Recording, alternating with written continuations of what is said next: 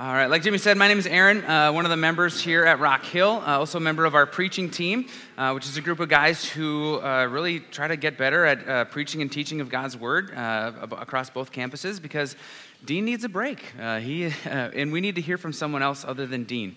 Um, so Dean's off hunting this weekend. So far, so good, I think, right, Sherry? Things are going well. Yeah, he's safe, so that's good. He'll be coming back next week, so you can look forward. To, that's that's good. That's good news. That's good news.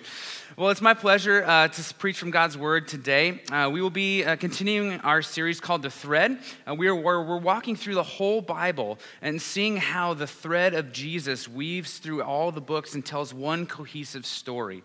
Um, so this week we'll be in the book of Micah. Um, and so if you want to turn your Bibles to Micah 6, uh, verses 1 through 8, if you don't have a Bible, Jay's going to be coming around. Uh, slip your hand up. Uh, feel free to grab that. If you don't own a Bible, please take that. That's our gift to you. Uh, we want all all people to have God's word uh, to read and study and ask questions and wrestle over. So please take that uh, if you do not have one.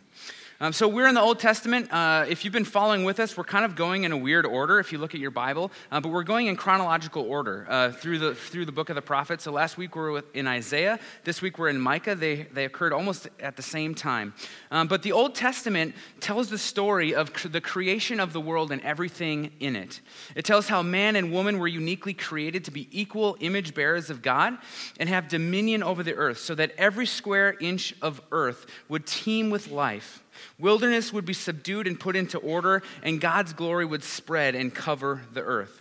See, earth was meant to be a paradise where man and God would dwell together, glorifying God in the splendor of his creation. And all that mankind was required to do was to obey and to be holy.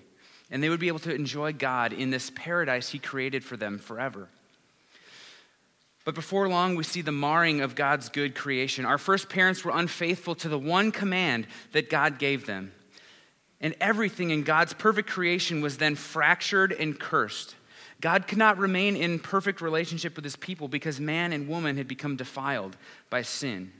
Through one sinful act, an insidious sickness fell upon the earth, cloaking all creation in its in darkness, dysfunction, and disharmony a sickness that afflicts, afflicts and infects all future generation, including our own. It doesn't take a, a, brilliant scientist to figure out that our earth is broken. Our world is fractured and disjointed. We are afflicted in disunity and arguing. It's not as it should be. But even in the fall, even in the midst of that first darkness, hope was promised. The thread was first revealed and a promise that one day the seed of the woman would undo the curse of the fall and the earth would be returned to the harmony of its former glory. Throughout the Old Testament, we follow the descendants of the seed of the woman in God's chosen people. Israel was set apart to show the, the joy and contentment of living under the rule and reign of the one true God of this world, so that one day all the people would proclaim, There is none like you among of, of, among the gods, O Lord, nor are there any works like yours. All the nations you have made shall come and worship before you, O Lord, and shall glorify your name. You see, Israel was the people through whom God would bring relief and ultimately heal man's terminal sin condition. You see, and this morning we get to look at the book of Micah, where unfortunately we see Israel not living out the purpose God had for them. Rather than being a healing salve to the painful wounds of sin, that sin has inflicted on the world. Instead of pushing back the darkness and devastation of sin, they are exacerbating it. They're making it worse. They're committing atrocities against themselves and against the other nations. Israel is living in direct opposition to God's law and contrary to their ultimate purpose as a people. And Micah warns them that judgment is coming because their leaders have become wealthy through theft and greed. Their prophets, who were supposed to be heralds of God's good news, have been corrupted, selling out good fortunes for anyone who's willing to pay, not speaking on God's authority, but on their own. Israel is not a place of blessing, but it's a place of oppression where the church and state collude to do evil together. Justice is replaced with bribery and preferential treatment of the rich. Kindness and compassion and mercy are replaced with criminal exploitation of the poor in direct violation of God's laws. Israel seems to have forgotten that they're God's chosen people living under God's protection in order to fulfill God's purposes in the world. They're living as though they know better than God, and they can pervert God's law to suit their own means and justify living in outright rebellion. And before you condemn Israel, remember that you and I are no different.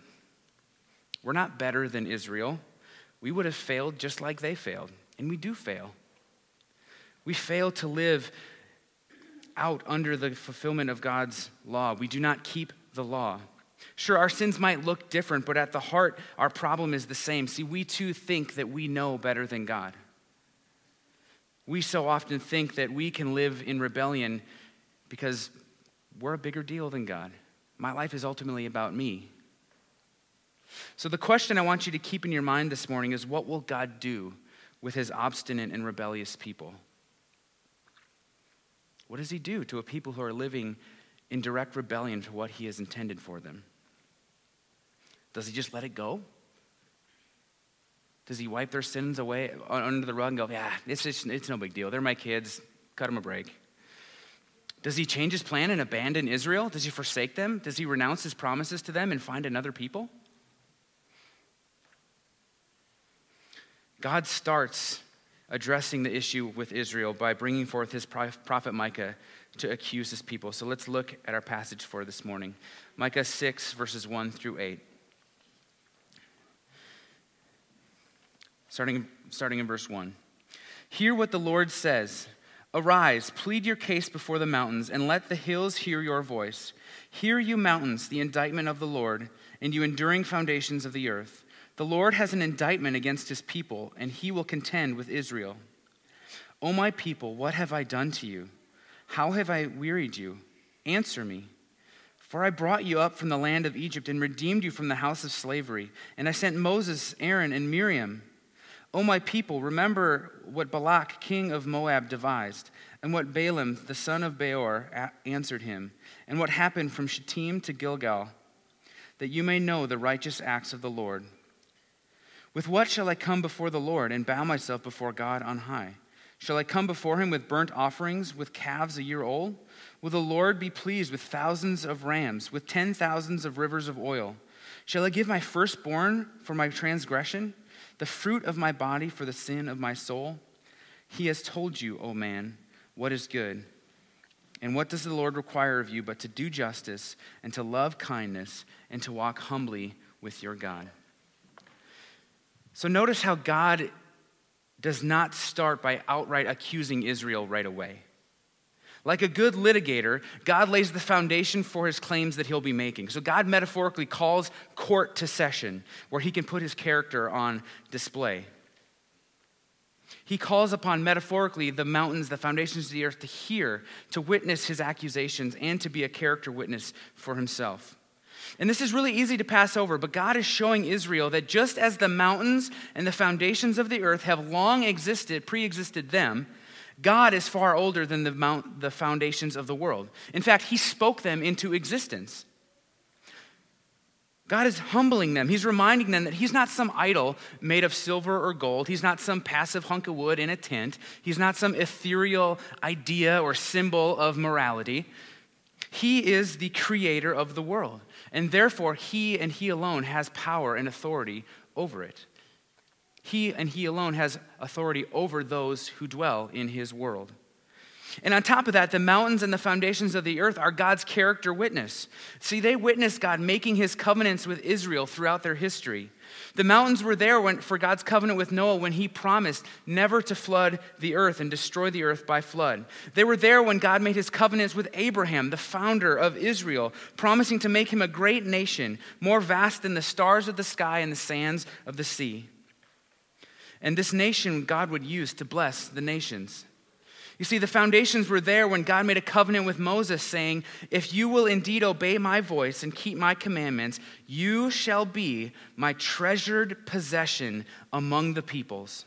You shall be a kingdom of priests and a holy nation. And the mountains were there when God's covenant with David was made, and he promised that I will establish the throne of his kingdom forever. I will be to him a father, and he shall be to me a son. When he commits iniquity or sin, I will discipline him with the rod of men, but my steadfast love will not depart from him. So, already, just by calling court to order, God is showing not only his character, but he's humbling Israel. He's eroding their foundations of any arguments they may use to cast blame against God for their sin. But God's not done. Like a good prosecutor, he starts his opening argument with a rhetorical question. He says, Oh, my people, what have I done to you? How have I wearied you? Answer me. Specifically, what have I done to weary you? So keep that question in mind when we look at verses 4 and 5. God continues, He says, For I brought you up from the land of Egypt and redeemed you from the house of slavery, and I sent, you, I sent before you Moses, Aaron, and Miriam. O my people, remember when uh, Balak, king of Moab, devised, and what Balaam the son of Beor answered him, and what happened for Shittim to Gilgal, that you may know the righteous acts of the Lord. So here we see God's opening argument. We get to see God's faithfulness on display. And there's a lot to unpack in these verses, but if I could just summarize what God is saying, uh, he's saying, I am the God who redeems you, who protected you, and keeps my promises to you, so that you may know and remember who I am and what I'm like. So, first, God, uh, let me unpack these stories. So, first, God uh, call, harkens back to the Exodus, where people, his people were enslaved for 400 years to the Egyptians. Their wealth was taken from them, they were forced into grueling manual labor, and they were unable to worship God freely. But God heard their cries, and he sent them Moses and Aaron to topple Pharaoh and to free God's people by judging Egypt for their sins but passing over Israel because of the blood of the sacrificial lamb that was covering them.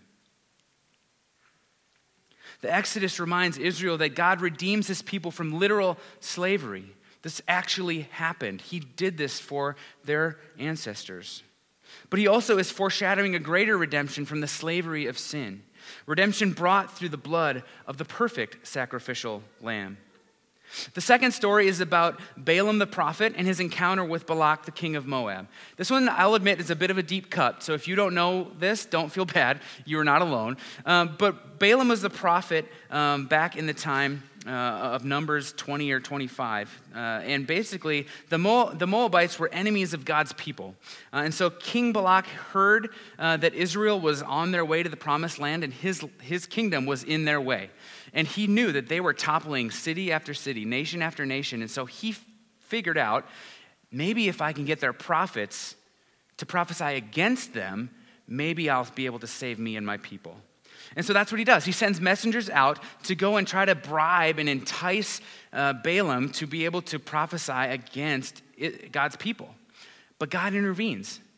God says, no, and three times uh, he, he intervenes, he steps in on behalf of his people to ensure that God only blessed them, that Balaam only blessed his people, much to the dismay of the king. And then lastly, uh, Shittim and Gilgal uh, represents uh, Shittim and Gilgal, this is very also easy, easy to miss. Um, you see, after God delivered his people from Egypt, he sent them on a journey to the promised land where they could, be, where they could dwell and worship God freely. And Shittim was the last place that Israel dwelt before inheriting the promised land. Gilgal was the first place that they encamped in the promised land. So Shittim and Gilgal represents God's faithfulness to Israel during their entire journey from exile to the promised land, from slavery in Egypt to the promised land where they could worship freely. And it was a reminder that God kept all of his promises along the way.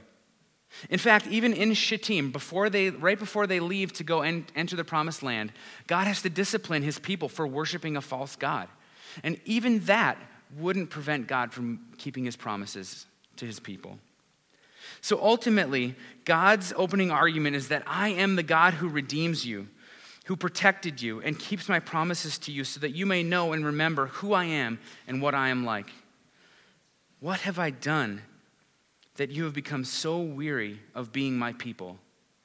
How has my love and care and protection over you been so burdensome that you seek protection and redemption and hope from somewhere else? Answer me. But Israel has no answer. And neither do we. I invite you to answer that question for yourself. For those of you who are Christians, what has God done in your life that causes you to be dissatisfied in Him? What has God done that makes you think that anything else can provide for you what God has provided for you in Jesus? Many of us will say nothing. Yet we live our lives as though our education or our bank account or our spouse, our hobbies, our health, our family are going to be there for us when God isn't. We set up these functional saviors, things that provide to us what we think God is withholding from us. And those are the things that we run to when life gets hard, when we get stressed, when we feel despondent. So I would encourage you to consider your, your, your actions, how you live your life, and how would they answer the question, what in your heart causes you to be unsatisfied with God? And we've all been there. This isn't meant to heap shame on you. We all wrestle with this as fallen men and women. But when we wrestle with these questions, we get to see the beauty of the gospel. If you're not a Christian, I want you to consider what are you looking for to redeem you? To ransom you from the bondage of sin, to protect you and care for you? Who will be there for you in spite of your worst moments? Who's not going to cancel you? Who's not going to disown you? but is going to work with you and love you and discipline you and correct you. You see, in his opening argument, God is calling Israel to consider their behavior in light of God's character and mercy towards them. And between verses 5 and 6, there's, there's this shift in tone, where it's no longer Micah speaking, but it's, it's Israel or a representative from Israel speaking. And in that shift, it almost feels like they've, that moment has sunk in, where they realize that they're in the wrong. And just like us, when we are confronted with our sin, we have two choices. We can humbly agree with God, confess our sin and repent, or we can harden our hearts and justify our actions, showing that we know better than God. So let's see what Israel decides.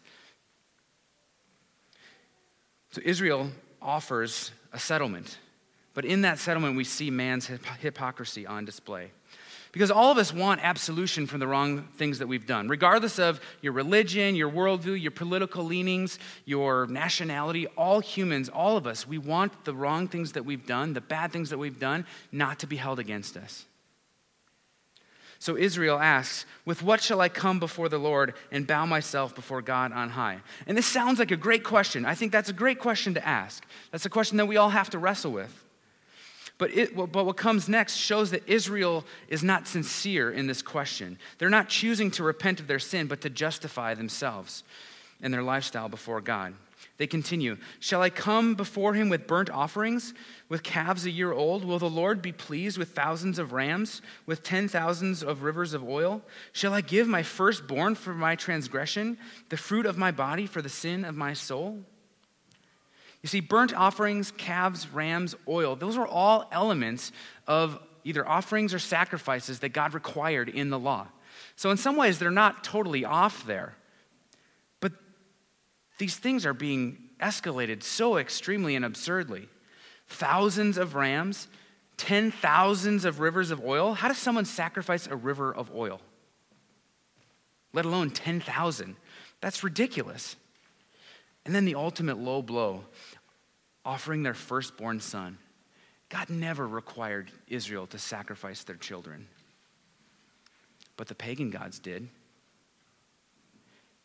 And there's two ways that we can look at this list of sacrifices. First is that they're being offered up kind of like a, like a teenager overreacting for getting caught, overblowing these charges and these offerings in order to show how harsh and how unfair God is. Israel could be painting God as some unhinged, evil tyrant whose demands are so ludicrous that he's no, that he's no better than a pagan God. The other interpretation scholars land on is that these are rich people who are just willing to buy their way out of trouble. Remember, one of the things that Micah was called to address was that the leaders of Israel were becoming rich through oppressing their own people, stealing land that God explicitly told them not to, and profiting off of telling, using their positions to, to prosper their own bank accounts. Israel appears to be utterly disassociated from this devastation their sin is causing their brothers and sisters. They've become so callous towards justice that atoning for oppression of their own people and defiling God's name, perverting the purposes for which God has called them, is, emo- is as emotionally burdensome to them as it would be for us to pay our Netflix bill. Yeah, it's no big deal. How, how much do you need, God? What, you, what, what what's going to cover this? That's the attitude that they're showing. So whether you think it's the bratty teenager or the rich, the rich person, the heart of the matter is that these two verses give us an exact description of the character of, of hypocrites and habitual sinners who hope to obtain God's favor by performing certain external ceremonies and are willing to purchase their own pardon upon any terms, except that of reforming their lives. One of my favorite Bible teachers likes to say, if you can't say amen, you better say ouch after verses like that. That's convicting. They are willing to purchase their own pardon upon any terms except that of reforming their lives. That's been incredibly convicting for me this week. I mean, think about it. How often have you asked God to take away your anxieties or your guilt or your bitterness or your anger or to help you through a situation or to come in and rescue you? And you're willing to offer up anything except actually changing the way that you live, changing how you view sin, changing how you view God, changing how you view yourself. My fear is that many of us are, when we are convicted of our sin in our own lives, we just brush it off. And we think that, you know what, if I just if I just buckle down now, if I live my life starting now, I'll be good. God will be happy and, and, and I'll get to heaven when I die. Or maybe we, we think this, you know, I have this huge evaluation coming up, or I've got this big project, or I've got this big thing in my life in a couple weeks. So, you know what? From now until then, I'm going to live clean, I'm going to be good, and God's going to owe me. God's going to owe me that that project or whatever it is goes well. It sounds crazy, but we've, we've all thought it. I'm sure we have. Or maybe you're going to say, I'm going to be the nicest person. I'm going to be the most generous person. I'm going to volunteer whenever I'm needed. I'm going to fill every need that I can. But inside our hearts are still desperately sick because we won't stop and take a look at our own life, at our own heart. Friends, if we think this way, we miss the point, just like Israel. You see, they want to atone for their sins, which is not a bad thing. It's good that our sins could be atoned for, but they've mistakenly believed that being forgiven of their sins is the ultimate good that God wants for them. They forget that God doesn't want sacrifices, He wants His people to live holy lives. He wants no sin. They want, he wants them to commit no sin that needs to be forgiven. You see, the law wasn't given primarily so that people could be forgiven of their sins. Yes, it was, and praise God for that. But the law was primarily given to show them how to honor God with their lives, how to be a blessing to the nations, how to live out their purposes that God created them for. God never meant the sacrificial systems to be permanent.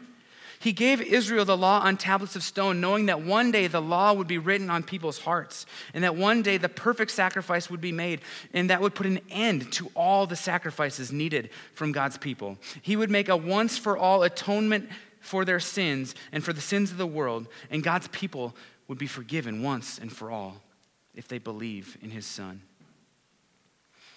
You see, the, the law was meant to point out our need for saving, and it was meant to show us how God requires his people to live. So, what does God truly want from his people? Verse 8 tells us, He has told you, O man, what is good. And what does the Lord require of you but to do justice, to love kindness, and walk humbly with your God? That is what God wants for His people. He wants us to act justly. He wants us to love kindness and mercy and to walk in humility with Him. In one word, He wants us to be holy.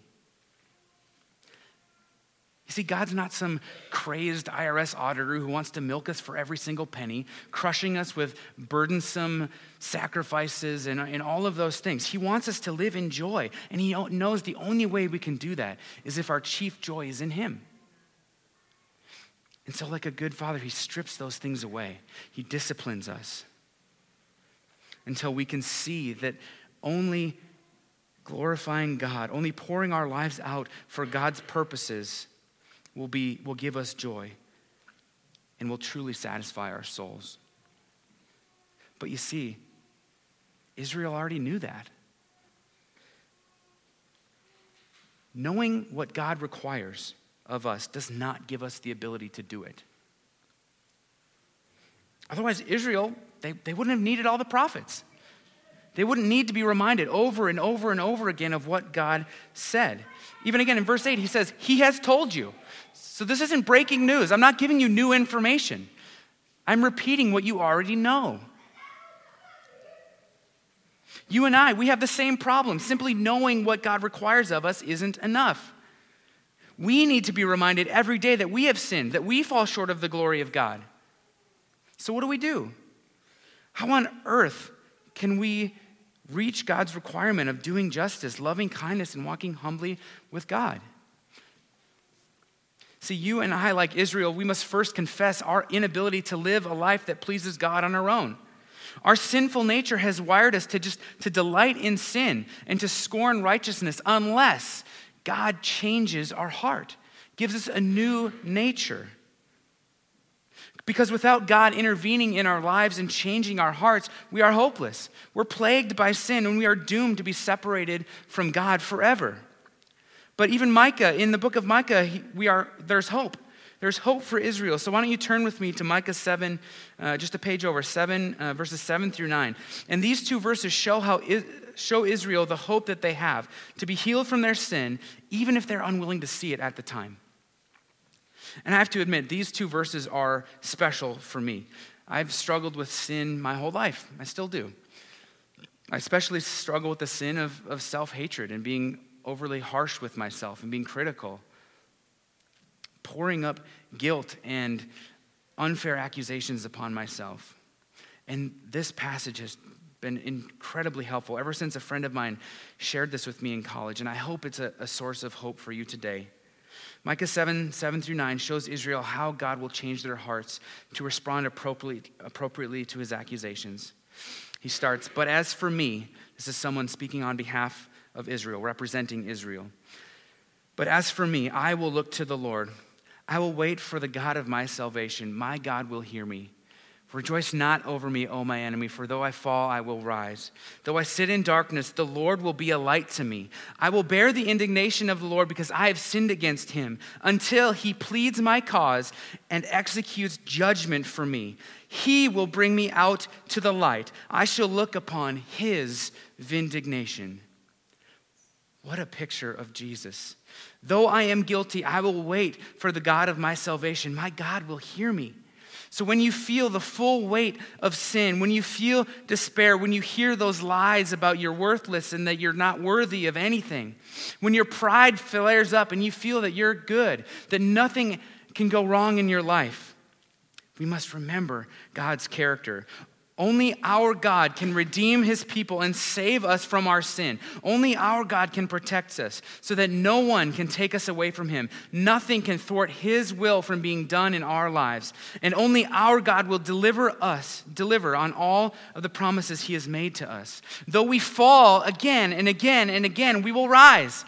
Not because we are good and we have our own strength, and, and maybe not even right away God may want you to sit in darkness to teach you, to purify you, to show you how bitter and unsatisfying sin is. But even in that darkness, God will be a light of hope and salvation.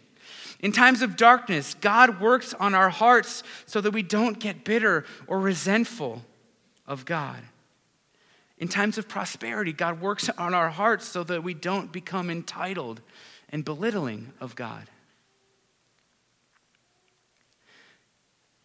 And by God's grace and humility, we accept his discipline and we bear his indignation because we realize we deserve a far worse punishment for our sin. You see, when we get God's discipline of his people, we see it not as his hatred of us, not as him being cruel to us, but as his mercy, as evidence that God loves us and that he is trying to take away the things that will not satisfy us. He disciplines and corrects us so that we may live lives of holiness for His glory and for our ultimate joy. Friends, we like Israel, we have hope in God in dark times because God pleads our cause and he executes judgment for us. This is the clearest glimpse of Jesus in the book of Micah. You see, unlike Israel, Jesus did live, did justice. Jesus loved kindness. Jesus walked humbly with his God his entire life. Jesus lived the perfect sinless life God requires for us. And if we were and if we wanted to have fellowship with him, Jesus earned fellowship with God and yet willingly took the punishment that we rightly deserved for our sins. Jesus took all of the sin for all of the world and he put it on himself and he died in our place. And because Jesus rose from the dead, never to die again, he now sits at the right hand of the Father, advocating for those who have put their faith in Christ. Imagine with me for a moment God the Father sitting on the throne, Jesus at his right hand. And as our kids are learning this week in Rock Hill Kids, God is omnipotent. He's all powerful. God is omnipresent. He's everywhere. And God is omniscient. So he's sitting there and he sees all.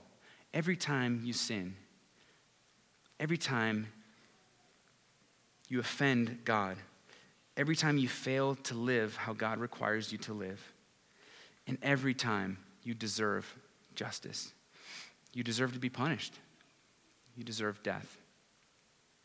But instead of, re- of receiving punishment, Jesus leans over to God the Father and he says, Father, I bore his punishment. I paid for her sin. Give them the kindness and mercy that I earned. Father, remember, when you look at them, you don't see them, you see me. You see my righteousness. Because I have paid their debt. Your justice has been satisfied. So pour out your mercy on them. Teach them. Holy Spirit, correct them. Convict them of sin. Give them grace, for they are your beloved children. You and I get to look forward because God's justice has been satisfied. His kindness can freely flow to us. Kindness that reminds us that God's, of God's character and leads us to repent, leads us to turn away from our sins and run to Jesus. Brothers and sisters, we are now able to obey because we have been given the Holy Spirit who convicts us of our sins. And we can now live lives that glorify God because Jesus is our righteousness. And we get to look forward to the day where we uh, where we get to be with Jesus, he will bring us into the light and we will look upon God's vindication of his people, his triumph over sin and death, and ultimately join him in the new heavens and the new earth, where there will be no more sin and death. There, there, there will be no need of the sun because Jesus alone is our light. So we have seen God call court to order, make his opening statement. Israel made this ridiculous plea bargain offer, but Israel has been found guilty as are we, unless we are covered by the blood of the Lamb. And now our sentence is to do justice, love kindness, and walk humbly with our God. And in serving out our sentence, we get to put the gospel on display. You see, this all sounds great. Okay, all I need to do is do justice, love kindness, and walk humbly with God. I mean, that kind of sounds almost like a, like a weird Christian Instagram bio, right? Like Aaron Tetzlaff does justice, loves kindness, and walks humbly with his God, right? But that's not what this is about. This is not merely a command. This is not a mantra for us to repeat or to plaster on coffee cups or to put on Hobby Lobby knickknacks. Many of us make the same error that Israel made in thinking that all God wants is a clean ledger. As long as my sins are covered, that's all that God really cares about. We're prone to forget that God has never been interested in our behavior as much as our heart and affections that accompany that behavior. You see, the gospel changes our motivations because Jesus has justified us or made us right with God. We are adopted as sons and daughters of the Most High. And we are members of God's family, and we get to enjoy the privileges of our new family, primarily relationship with Him and relationship with one another. And our family is one that loves and worships God through obeying Him with joyful hearts. We're still required to obey. The standard has not changed. We still are required to do justice, love kindness, and walk humbly with God. But now we view obedience not as a means to be accepted, but as a means to draw closer to God, of knowing Him more intimately, of being known by Him more completely. And as we seek to love God and follow his commands, we will be able to give hope to the hurting and broken world we live in. Not because we're better or smarter or more competent than anyone, but because we've been saved by grace through faith. And we have been sent to show other sinners where their sins can be forgiven and they can be washed clean and healed from the disease of sin that plagues their soul. So, as we close our time, I want to leave you with some final thoughts on how we can apply this passage to our lives. First, I know some of you might be thinking something like, you know, this sounds great, but, you know, I've been a Christian for a while and, and I just don't feel that following God is a delight for me right now. I don't get happy when I read my Bible. I don't really desire to listen to Him. I don't pray. Or maybe you're feeling beat down right now. You're anxious, you're depressed, you're feeling hopeless, and you just want to feel joy. Friends, I know what that's like. Any honest Christian will tell you that they've been there too. But, friends, don't let your feelings speak louder than God's promises and God's truths. Regardless of how you feel, God's promise to redeem you, to protect you, and to keep you forever is still true. Jesus dying on the cross in your place is still sufficient because the blood of Jesus, God sees you as a daughter or a son whom he loves. When you're in a season of darkness, doubt, despair, remember God's character and nature, his faithfulness to you, and live like that is true. That might mean you're uncomfortable. That may mean you're in a situation where you don't know exactly what's right to do. But any act in an attempt to be living, following the Spirit, to be living a life of justice and kindness, that's what it's about. So if you help a neighbor and you might not have the perfect heart, that's okay. God can redeem that. But we need to trust that God will provide for us. When we're feeling dark and we don't want to read our Bibles, we need to trust that God will speak to us. Maybe not that day, and maybe not in a month, but He will. Secondly, how can we grow in justice, in doing justice, loving kindness, and walking in humility? Justice is kind of a nebulous term in our culture right now. It's been, the meaning of justice has been diluted by, by our culture, and so I want to be careful here. But doing justice, I think, is as simple as making wrongs right, holding the unjust accountable, and seeing to it that the wronged are made whole.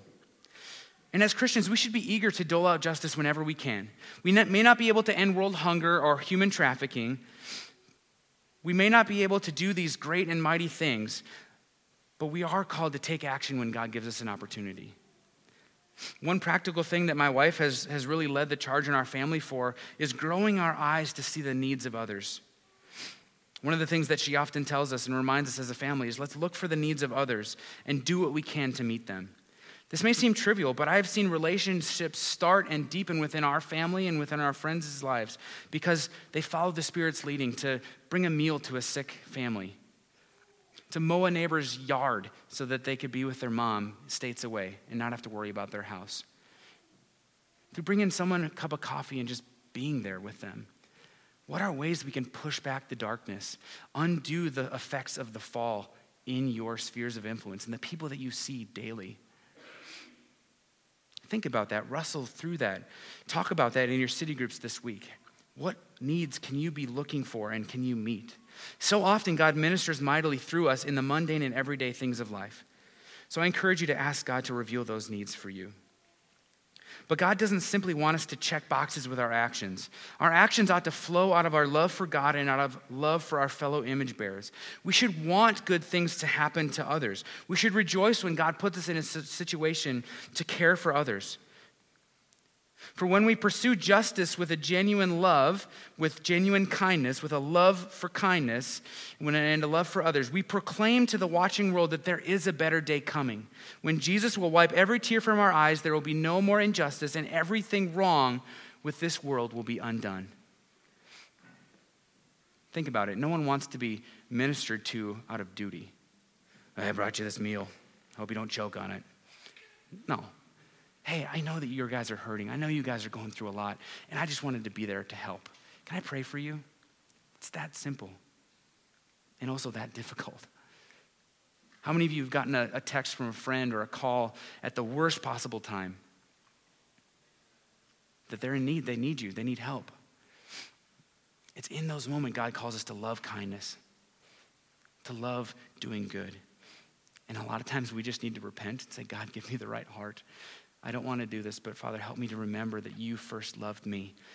So let me show your love to these people. Lastly, we are to do all of this while growing in humility. This means we confess that we are not the all powerful king or queen of the universe, but only God has the power and authority. We repent of our actions and our attitudes that would put ourselves on equal terms with God. We constantly remind ourselves that our lives are not meant to fulfill our purposes, our wants, our desires, but to love God and enjoy Him forever and to obey all that He's commanded us. Personally, for me, I, I journal uh, my struggles with sin. But for you, it could be praying, could be talking with God, whatever that looks like. But whenever you find yourself convicted of sin or struggling to obey, ask yourself this question What deeper need am I trying to satisfy with my disobedience? Or to put it another way, what do I believe my disobedience will get me that I'm not getting from God? And sit in that. Let God bring you the answer through your thoughts that come to your mind, through maybe through scripture passages that come to mind. And when you really answer these questions on the deepest root level of our sin, you will see that you are worshiping an idol, a functional Savior, something that you think will provide what we ultimately need, something that only God can truly provide. And the more we do this, the more that we practice this, the more that we confess our sin and remember that God is a loving Father who has already redeemed us and has adopted us as sons, the more we will see ourselves rightfully as His child. Someone who, love, who God will love us unconditionally and will continue correcting us day after day, shaping us more and more like Him until He either returns or He calls us home to be with Him. So, friends, I hope from the book of Micah we can see that we are sinners in desperate need of Jesus. And he has, he has offered that to us in his Son. One of the ways that we respond uh, here at Rock Hill uh, to the preaching of God's word is through communion. Uh, and in communion, uh, it's not some ritual or ceremony that we do blindly. Uh, it's not something we just do because we're supposed to. It's an opportunity for us to remember the cost of our salvation, the cost of the atonement of our sins. That it cost Jesus his life. And so it's a time for us to wrestle with what God has put on our hearts, to repent of our sin, and to come forward outing ourselves as sinners in need of grace.